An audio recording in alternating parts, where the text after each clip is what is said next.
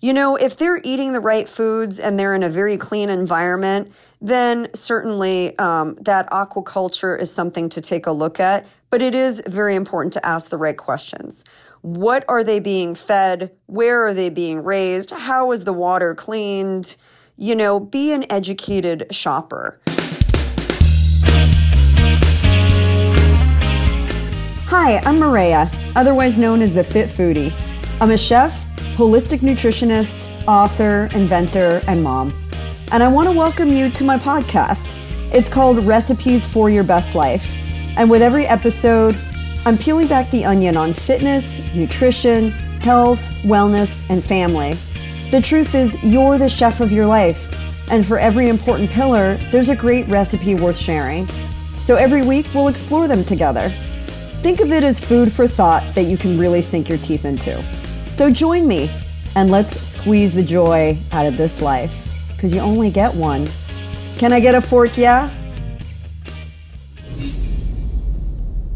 Well, you know, when I was growing up, my mom always said, make sure you clean your plate, followed by something about starving people around the world that would benefit from the food that I wasted. Did your mom ever say that? You know, back then I always used to scratch my head and go, well, it's not like I'm going to be taking this plate of four bites left and giving it to somebody, right? But the truth is that food waste is a tremendous problem. It takes a huge toll on the environment. Methane gas emissions from food waste are over 21 times more harmful to the environment than even car emissions. And when you look at that waste in a landfill, you'd find about 40% of it is from fresh food. That is a huge waste of precious resources. 25% of our water production and 4% of oil go into that food that ends up in the trash. Not to mention the wasted money of you throwing it away. To add insult to injury, it costs the US over a billion dollars just to deal with a disposal. And then when you look at all of the peripheral waste, the plastics and serviceware and things that go into that takeout that maybe got wasted, we have islands twice the size of Texas floating in the middle of the ocean. And those microplastics are getting into our ocean supply. It's wreaking havoc everywhere. So we know that waste is a problem and it takes a toll on our wallets and our environment. And then you hear stories about the rainforest getting deforested, the the lungs of of the earth really, where they say that 20% of our oxygen sources come from.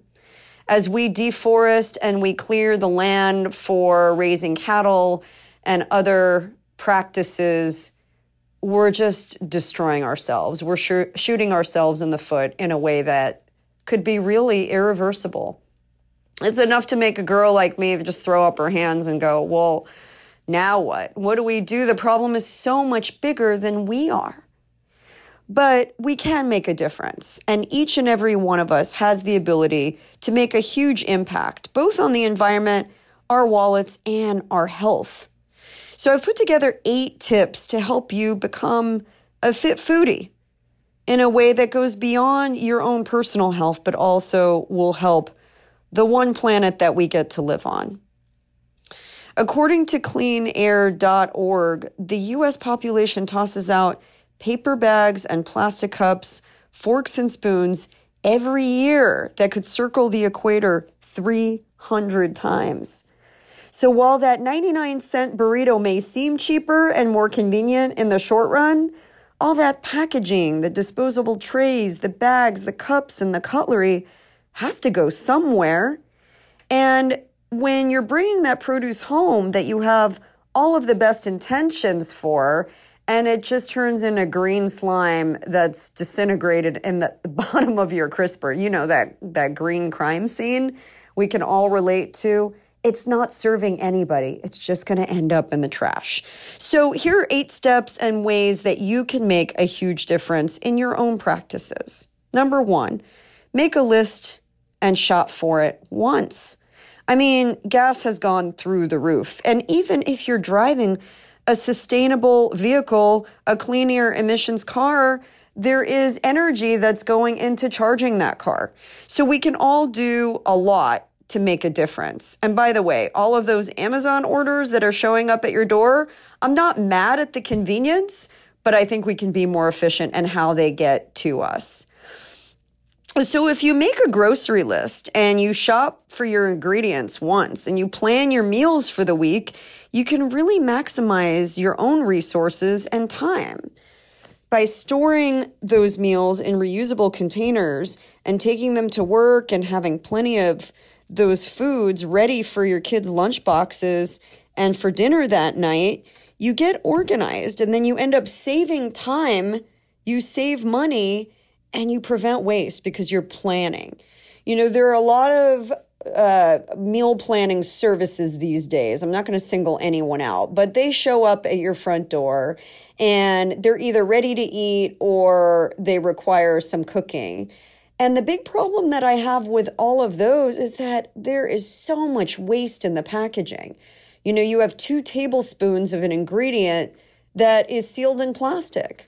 So if you buy those ingredients the right way without the use of plastic, and we have these wonderful reusable mesh bags that we sell on our website at eatcleaner.com so you can take them to the store or the farmer's market and reuse them over and over again there's a lot of ways to cut down on that unnecessary waste. And to be honest, save a lot of money because those services aren't always very sustainable for people like us that have families to cook for. So make a list and shop for it once. We even have a great meal plan that you have access to on our website. You can get it for free by texting cleanse to 22828. It will show up in your inbox. We have a a lot of great resources on our website. And in my new book, Eat Like You Give a Fork The Real Dish on Eating to Thrive, which gives you an example of a sustainable meal plan, a shopping list, ways to organize your refrigerator, and the list goes on. So it's a great resource all in one. Number two is shop seasonally. You know, the further food has to travel, the, the, the bigger the carbon footprint behind it. And when it comes to fresh fruit and veggies, you know, you could think that you're being sustainable by buying organic, but if those organic items have come from China, you know, you got to think about the energy that went into getting it to us. Um, if they've trekked around the globe before you buy them, you know, it may make a lot more sense to go to your local farmer's market and buy something that is locally raised instead of certified organic. The NRDC is an organization that has a, a, really great resource in their website where you can find the fresh produce that's in season. I would also say Melissa's Produce, one of our good friends, they do the same. They really focus on what's fresh. And we post a lot about that on our Instagram and Facebook pages. So if you're following us on social media at Eat Cleaner, you'll be in tune with what's in season as well. But when you buy in season, you really stay sustainable in what's produced. And depending on where you live and the time of the year, it's going to vary pretty significantly. If you insist on getting strawberries in the middle of Washington, D.C. during the winter, guess what? Those are probably coming from a few thousand miles away. So just think about that when you're making choices sometimes it's better to just eat with the seasons and then you're getting the freshest food that's going to taste better too. Number three is practicing some meat less. And it doesn't mean that you have to cut it out 100%. If you are a carnivore, um, an omnivore, you enjoy meat, listen, I'm not saying you have to completely cut it out of your everyday existence.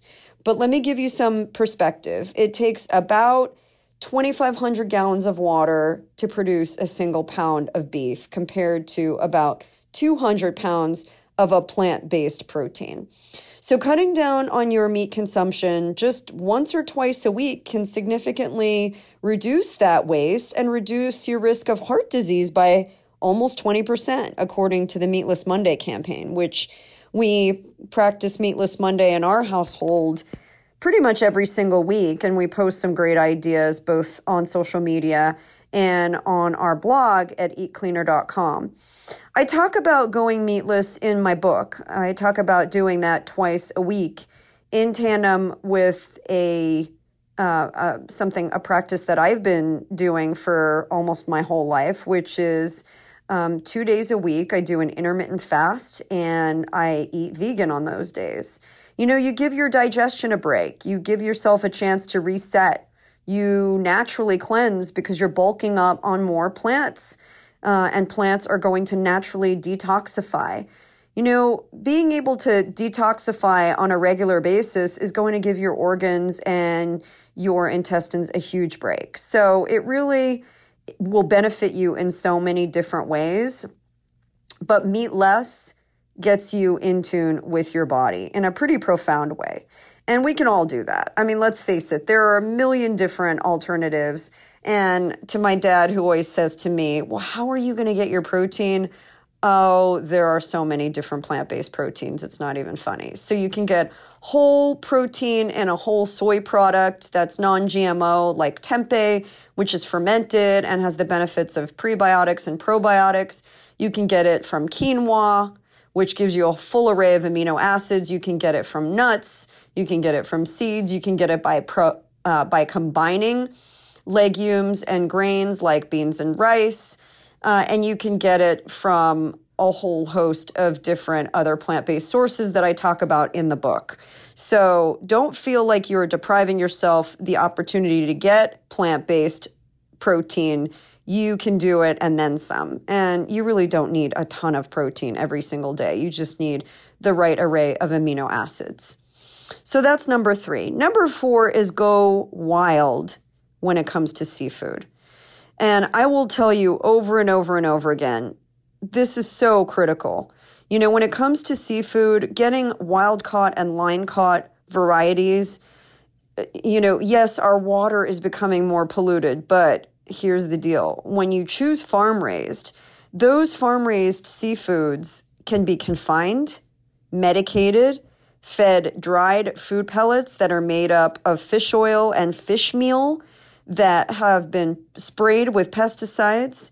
And farm raised fish have an inordinate amount of lice. I mean, they are just, it's nasty.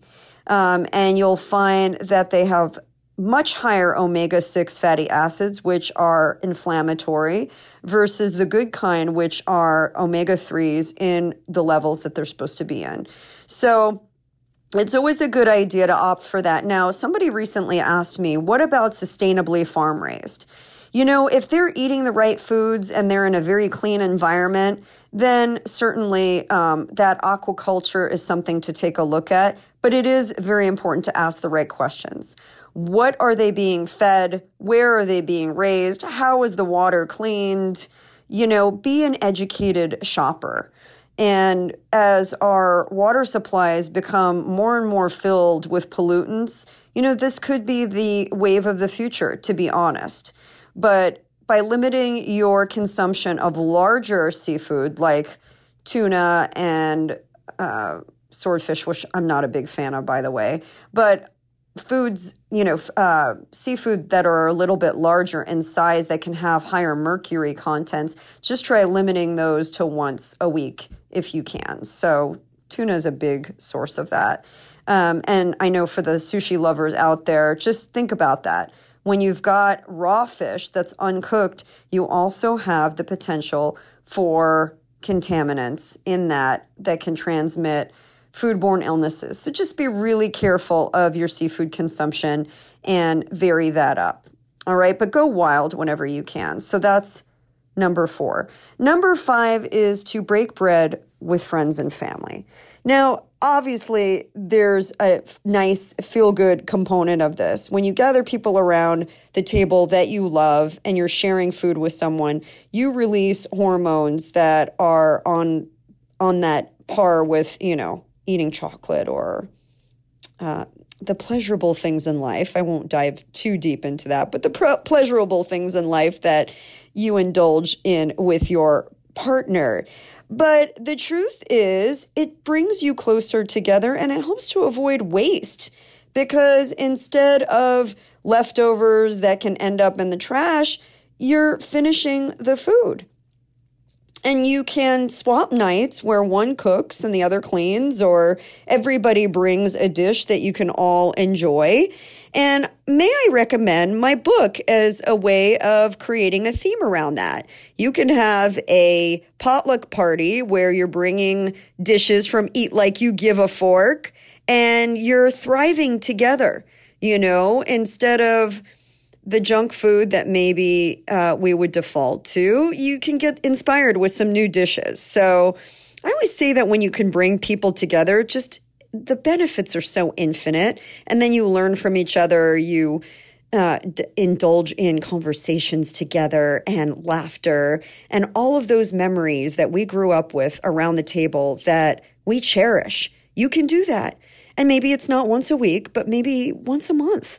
I think we could all do once a month. And certainly breaking bread with our family on a regular basis and maybe even inviting your neighbors over. So see if you can practice that and maybe even start a little club around it. The next one is give it back to the earth. If you've got a garden, I think that that is a wonderful practice. Even if you've got just a few strawberry pots on your patio, collect that organic goodness and complete the life cycle. You know, composting is one of the best ways to feed your garden, your flowers, your herbs. And a lot of local waste management companies give uh, primers on how to do that, but they're also starting to encourage that with compost bins. So if you can get a compost bin from your local waste management company, do it. And if you can't, you know, there's ways to to find sustainable compost bins that don't stink. to me, that was always the most important thing. And you can find those on Amazon and at your local store. So give it back to the earth, collect that organic goodness and save those those coffee grounds because that's going to help contribute incredible minerals and nutrients to your compost. Uh, I know that you can pick up at, at many local coffee house chains. I'm not going to name them individually, but you can pick up ground coffee if you don't drink it or have it at home and add that to your compost. See what that can do when you give it back to the earth. And then the last one is pay it forward. You know, I always feel like supporting companies that use sustainable ingredients and processes um, packaging in packaging that goes the extra mile that can be compostable or reusable or biodegradable and companies that have practices that pay it forward means a lot. You vote with your dollar every single day. How you shop, who you support, so, by looking for these practices actively on their packaging, looking on their websites, their social media, their year end fiscal reports, will give you a good idea of the companies that really practice what they preach instead of greenwashing.